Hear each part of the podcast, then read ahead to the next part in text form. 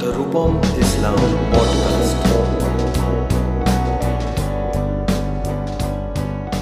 হুট করে চলে গেল পিলুদা, সংগীত শিল্পী পিলু ভট্টাচার্যের কথা বলছি।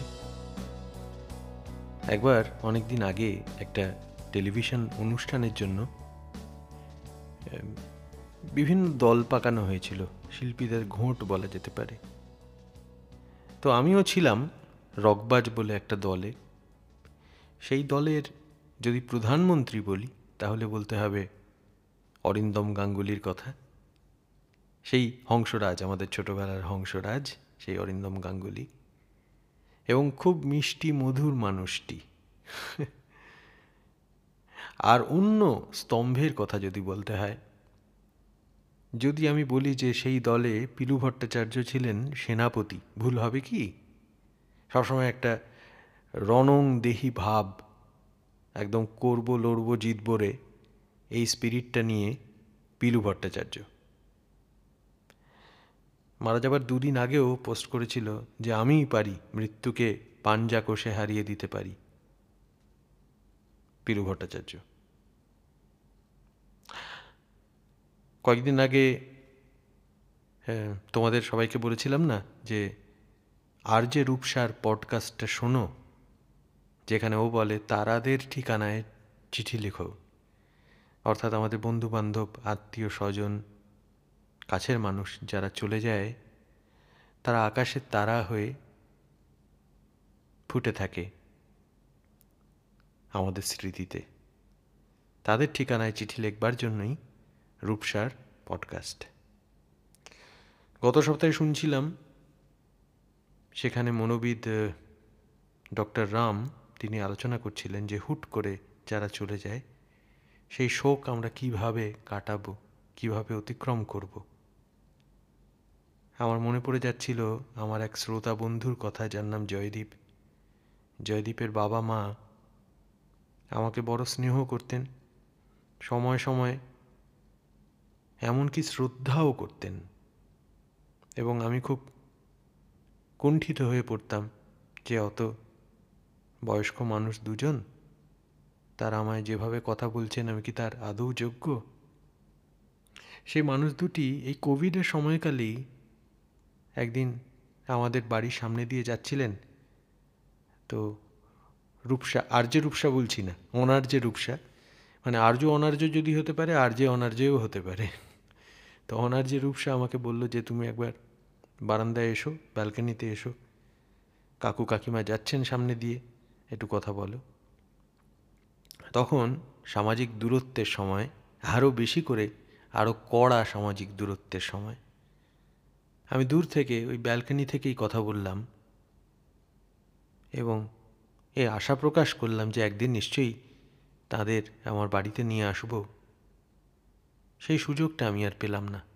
জয়দীপের মা অতর্কিতে চলে গেলেন। তার কিছুদিন আগে টেলিফোনে কথাও বললেন বললেন, ঠাকুর, আমাদের সঙ্গে থাকে, জয়দীপকে আগলে রাখে, ইত্যাদি। কিন্তু চলে গেলেন। কি করে অতিক্রম করব? কি করে পেরিয়ে যাব এই দুঃসময়ে? ডক্টর রাম বলছিলেন, রূপসার পডকাস্টে বলছিলেন, আর যে রূপসার পডকাস্টে, যে এই স্মৃতিগুলো অবশ্যই আমাদের পীড়া দেবে, কিন্তু এই স্মৃতির সঙ্গে মিশিয়ে নিতে হবে আনন্দকে। অর্থাৎ আমাদের, আমরা যখন আমাদের হঠাৎ চলে যাওয়া বন্ধুদের স্মরণ করব, তার সঙ্গে যেন একটু আনন্দের সময় মিশিয়ে নিতে পারি। সেই আনন্দের সময়টা যদি স্মরণের সঙ্গে মিশিয়ে নিই, তাহলে আমাদের বন্ধু যারা চলে যাচ্ছেন, তাদের দিক থেকেও যদি ভাবি তারা তো চাইবেন যে তাদের স্মৃতি আনন্দময় হোক তাই না? জয়দীপের কথা উঠল যখন জয়দীপ সব সময় আমার অনুষ্ঠানে এসে আমাকে একটাই কথা হ্যাঁ, বলে বারবার। যখন আমরা অনুষ্ঠান করতাম সামনাসামনি তখন বলতো বারবার প্রত্যেকটা অনুষ্ঠানে আসতো আর আমাকে বলতো আজ নীল রং হবে তো নীল রংটা যেন জয়দীপের জন্য হয়। আজকে নীল রং একটু হোক আমি চালাচ্ছি গত দশই জুলাই হ্যাঁ এই বছরেরই দশই জুলাই, যে অনলাইন রূপম ইসলামী কক আমরা করেছিলাম, যার আমি সুন্দর একটা নাম দিয়েছিলাম। দুভাগে ভাগ করেছিলাম আলোক দশা আর অন্ধকার দশা। সেই আলোক দশা শুরু হয়েছিল যে আলোকময়, দুপুরের আলোকময় গান দিয়ে। সেই সেদিনও ছিল, সেদিনের রেকর্ডিং আজকে আমি নিবেদন করছি আমার বন্ধু জয়দীপকে সেদিনও ছিল দুপুর এমন, ঝক ঝকের অস্থির আর ঘড়ির কাঁটায় তখন সেদিনের মতো কলেজের ক্লাস শেষ হয়ে গেছে অবকাশ পাওয়া গেছে ফের দেখার আকাশ, মিলছে সময়।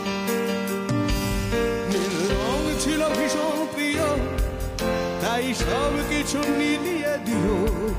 মনে পড়ে কি সেদিন বলেছিলাম তোমায়? আজ নীল রঙে মিশে গেছে আজ রং চিনে নেবার আকাল। নীল বাতাসেও নীল ভেজা এসে বেড়ায়। যেতে দাও।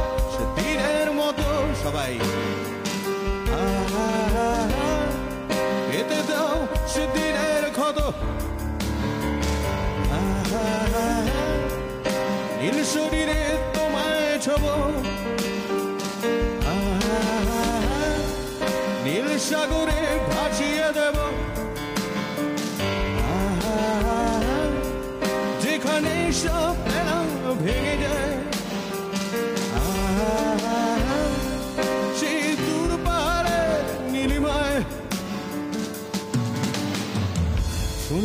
সেই দূরের তল। অন্ধকারে সে পথের ঢল।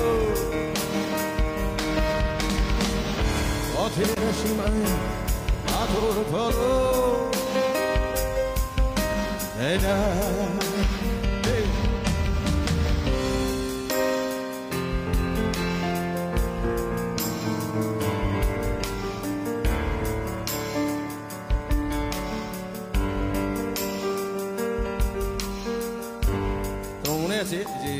কয়েকদিন আগে যখন এই জায়গাটা গাইছিলাম, তখন বন্ধ ঘরে পথের ঝলক, এটা আর কিছুতেই গাইতে পারছি না।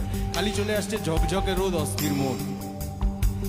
মানে মাথাটাই এরকম ভাবে কন্ডিশনড হয়ে গেছে আর কি, যে ওই বন্ধ ঘরের রোম্যান্টিসিজমটা আর পাচ্ছি না, আর নিতে পারছি না। এটা ঘটছিল হচ্ছে এই কয়েকদিন আগে একটা অনুষ্ঠান ছিল ডক্টর বিধানচন্দ্র রায় ইঞ্জিনিয়ারিং কলেজের জন্য। তখন আমরা এই গানটা দিয়ে শুরু করব বলে ভেবেছিলাম। এবং তারপর এই জিনিসটা এত ভালো লেগে গেছে, তাই মনে হলো যে আজকের অনুষ্ঠানটাও এইভাবেই শুরু করি, একটা আলোক দশা দিয়ে। এবং আলোক দশা বলতে আমার গানে কিন্তু এই গানটাই। আলো নয় কিন্তু এক বন্ধুর সঙ্গে আজকে দুপুরে না কালকে রাতে কথা হচ্ছিল। উনি বলছিলেন, আলো নয় কেন? আলো তো অন্ধকারের গান। আলো বলছে, আলো আলো আলো, আমার মাথার মধ্যে যান তার মানে অন্ধকার। কিন্তু এটা দুপুরের গান মানে দুপুরের রোদে কলেজে ছেলেমেয়েরা ভাবছে যে কখন ওই ছুটির ঘন্টাটা পড়বে এবং আমরা একে অপরের সঙ্গে বেরিয়ে পড়ব। এবং মনের কোণে কোথাও একটা বাচ্চা একটা অচিন বাসি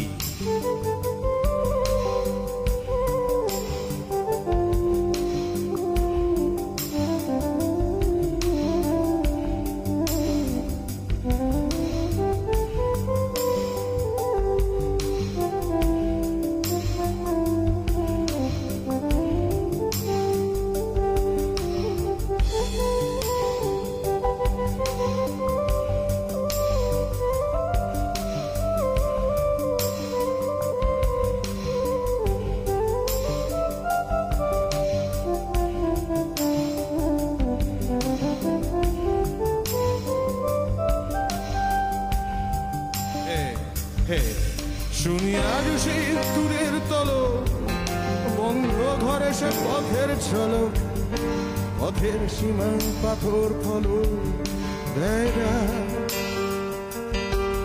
ঝক ঝকে রোদে কংক্রিট ভিড় করে আসে ছাদে বাঁধে নীল। অস্থির মন অজান্তে বলে আজ থাক নীল রং ছিল ভীষণ প্রিয়, তাই সব কিছু মিলিয়ে দিও। মনে পড়ে কিসে সেদিন বলেছিলাম তোমায়। আজ নীল রঙে মিশে গেছে আজ রং চিনে নেবার আকাল নীল বাতাসেও নীল ভেজা এসে বেড়ায়।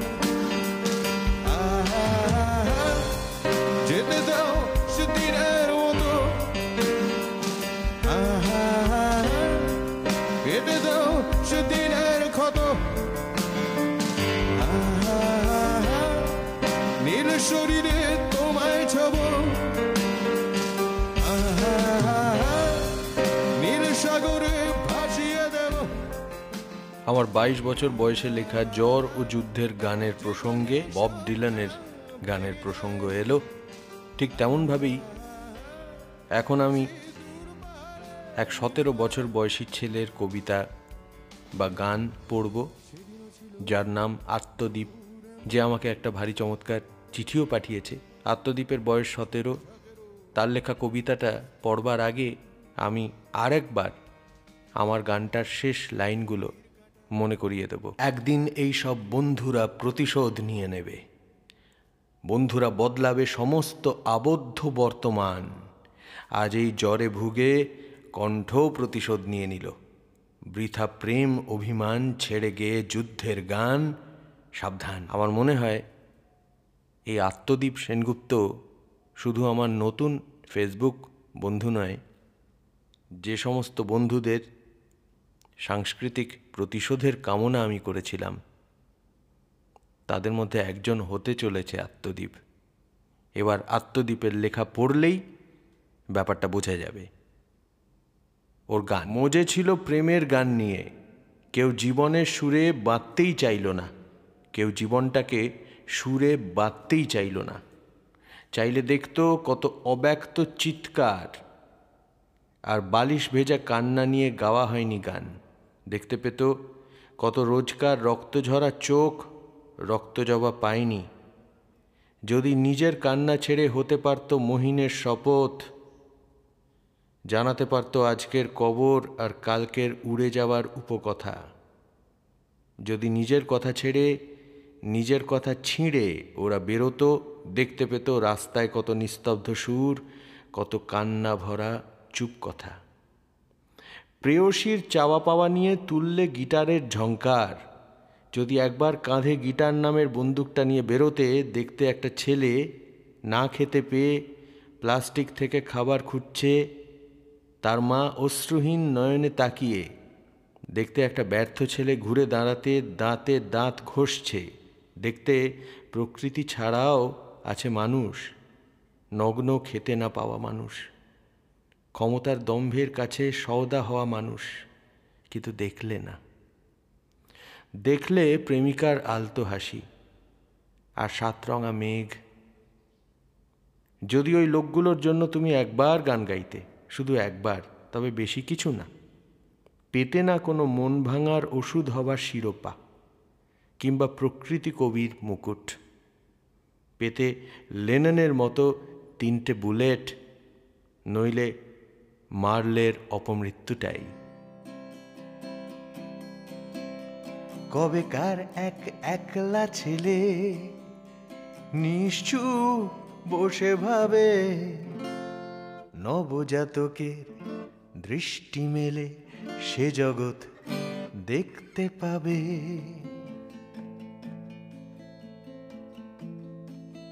অথবা এক ভাবুক মেয়ে ভাবনা পথ হারাবে, নৈরাজ্যে নৌকবে সে সাগর খুঁজতে যাবে।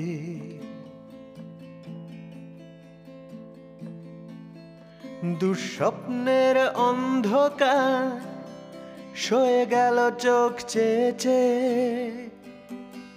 আলগা চোয়াল কঠিন হলো রাত যাপনের গান গে শূন্য এই অন্তঃসার অন্ধ গোলক ধাঁধায়। বাঁচার গল্প বুনতে চাইছে নতুন নকশি কাথায়। কবেকার এক বয়স্ক মুখ, সময়ের সদ্ভাবে অভিজ্ঞতার অভিজ্ঞতার এ বয়ান লিখে যাবে। সে দলিল পড়ে নতুন মানুষ ধীরে ধীরে বদলাবে। কিশোর বেলার ধূসর খেলার জন্য সে পস্তাবে।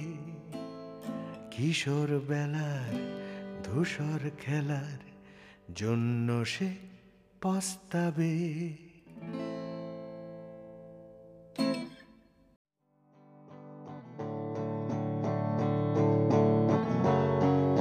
The Rupam Islam Podcast.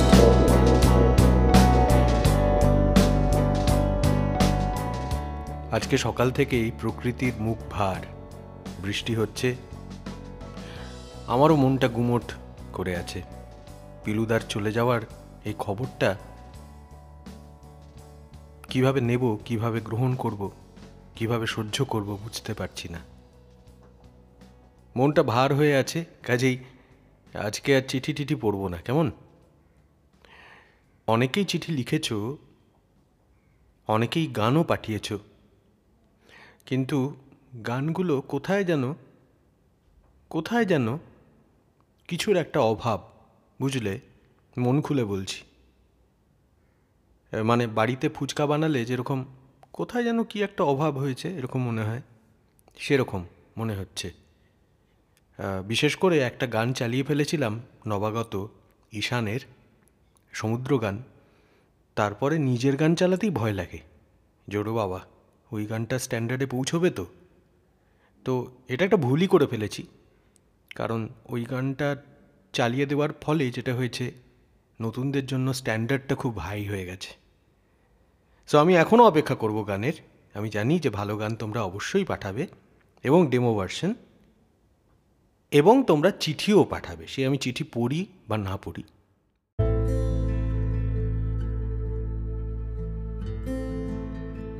চিঠি পাঠানোর ঠিকানা Rupam podcast at Gmail dot com আচ্ছা ঠিক আছে, একটা চিঠি পড়াই যায়। একটা এক লাইনের চিঠি এসছে, চিঠিটা লিখেছে রিচিক। রিচিকের চিঠিটা হচ্ছে আচ্ছা চিঠিটা শেষ হচ্ছে তিনটে নমস্কারের চিহ্ন দিয়ে। হলুদ হলুদ হলুদ এবং নীল নীল হাতা এবং হলুদ হাত, তিনটে নমস্কার দেখতে পাচ্ছি। উপরে এক লাইন লেখা আছে, দাদা অফলাইন শো করো না প্লিজ দাদা অফলাইন শো করো না প্লিজ। এর মধ্যে করোনা শব্দটা আছে কিন্তু। অফলাইন শো এটা একটা নতুন আমদানি। অনলাইন শোয়ের বিপরীতার্থক হচ্ছে অফলাইন শো। রিচিক বাবা এক্ষুনি অফলাইন শো করবার মানে আসল শো করবার সময় আসেনি। কেন আসেনি জানো? প্রথম কথা হচ্ছে ফিফটি পার্সেন্ট ক্যাপাসিটি। সেটা মঞ্জুর করেছেন হ্যাঁ, কর্তৃপক্ষ। ফিফটি পার্সেন্ট ক্যাপাসিটিতে শো করে মজা পাবো? এটা এক নম্বর। এটা সহজ উত্তর। দু নম্বর, কঠিন উত্তরটা বলি, কঠিন উত্তরটা একটু ভাবো। যে দেখো শো করতে গেলে যা খরচ এখন হবে অনলাইন শো করতে গেলে যা খরচ হয়, তার নিশ্চয়ই অনেক অনেক গুণ বেশি। সেখানে অডিটোরিয়াম লাগে সাউন্ড লাগে ইত্যাদি, এবং অনেক পারমিশনও লাগে। প্রচুর জায়গায় টাকা ফাঁকা দিতে হয় আর কি। জেনারেটর লাগে, অনেক কিছু আছে। তার মানে অন্তত অনলাইন শোয়ের টিকিটের তুলনায় দাম অন্তত দ্বিগুণ হওয়া উচিত, তাই না? তো অনলাইন শোয়ের টিকিটের দাম ধরো এক্স তাহলে এটা হয়ে গেল টু এক্স এবারে অডিটোরিয়াম ফিফটি পার্সেন্ট তার মানে বাকি ফিফটি পার্সেন্টকে সেই চাপটা নিতে হবে। তাহলে হরে দরে ফিফটি পার্সেন্ট মানে হচ্ছে হান্ড্রেড পার্সেন্টের পয়সাটা তো তুলতে হবে না তো অডিটোরিয়াম কীভাবে খরচ আমরা পোষাবো, তাই না? কোনো অর্গানাইজারই খরচ পোষাতে পারবে না। কাজে টু এক্সটা হয়ে গেল ফোর এক্স যেহেতু ফিফটি পার্সেন্ট ক্যাপাসিটি এই ফোর এক্স টাকাটা আমরা চাইতে পারব এই সময়ে? ভেবে দেখো তো। মানে আমাকে কেউ যদি বলে, টিকিটের দাম অনলাইন শোয়ের টিকিটের দামের চার গুণ বেশি, আমি দিতে পারব? যেটা আমি দিতে পারব না, সেটা আমি চাইবও না। বুঝলে? কাজেই অফলাইন শোয়ের সময় এখনও অফিসিয়ালি আসেনি। আমরা অপেক্ষা করব কবে আবার নর্মাল ডেজ ফিরবে, তখন আমরা আবার নর্মাল শো করব। তার আগে পর্যন্ত মানুষের ক্রয় ক্ষমতা একটু বাড়লে, এখন খুব কম, একটু বাড়লে আবার আমরা অনলাইন শোয়ে ফিরতে পারি। সে তোমার পছন্দ হোক বা না হোক। আরে এক লাইনের চিঠি পড়লামই যখন তাহলে আরও কয়েকটা লাইনের চিঠি একটা পড়ি। আমার এই চিঠিটা পাঠিয়েছে আমার এক অনলাইন বান্ধবী মানে এই রূপম একক অনুষ্ঠানের দৌলতেই যার সঙ্গে আমার বন্ধুত্ব হয়েছে। এই, বন্ধুত্ব মানে এই লেখালেখির মাধ্যমেই বন্ধুত্ব। আর মাঝে মাঝে সে ক্যামেরা নিয়ে আমার পেছনে ধাওয়া করতে চায় সামনে একটা হয়তো মাইক ধরতে চায়, কিন্তু আমি এড়িয়ে এড়িয়ে পালিয়ে যাই। কারণ আমার ভয় লাগে এসব, আর ভালো লাগে না। তাই জন্য এই বন্ধুটির নাম মধুরিমা মধুরিমা রায়, নতুন শ্রোতা আমার একক অনুষ্ঠানের। অনেক পরে জয়েন করেছে একক পরিবারে, একক দর্শক পরিবারে। কেন? কে মানা করেছিল আগে? আমি জানি না। কেউ নিশ্চয়ই মানা করে থাকবে। হয়তো এই বন্ধুত্ব, এত সুন্দর একটা বন্ধুত্ব, এত দেরি করে হলো কেন? আমার কাছে জবাব নেই। মধুরিমাকে একদিন জিজ্ঞেস করতে হবে। মধুরিমার চিঠিটা পড়ি। আসলে আমরা সবাই হয়তো একা, বা অনেকেই একা। দুপুর খাঁখা হয়, ঠিক। তবে রাত তো নৈশব্দের, যারা সারাদিন চুপ করে বই শোনে, বা গান শোনে, বা ওষুধ খেয়ে বালিশের আশ্রয়ে চলে যায় তাদের রাতে একটা কথা বলার মানুষ দরকার হয়, ভীষণ প্রয়োজন হয়। পডকাস্টে তুমি কথা বলছো, মনে হচ্ছে ওয়ান টু ওয়ান কথা হচ্ছে, বা কোনো মানুষ এমন কাউকে চুপ করে ভালোবাসে, অনিশ্চিত ভবিষ্যৎ, সেও হয়তো শুনছে।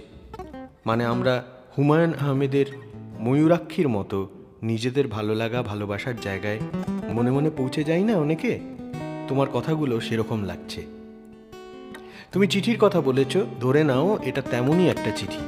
আমি আজও চিঠি পেতে, চিঠি লিখতে খুব ভালোবাসি। আসলে ধরন বদলেছে চিঠির, যান্ত্রিক হয়েছে চিঠি, তবে লিখতে তো ভালো লাগে। আমার মনে হয়, চিঠির শেষে ইতির বদলে এবার থেকে লেখা উচিত, আমি চাই।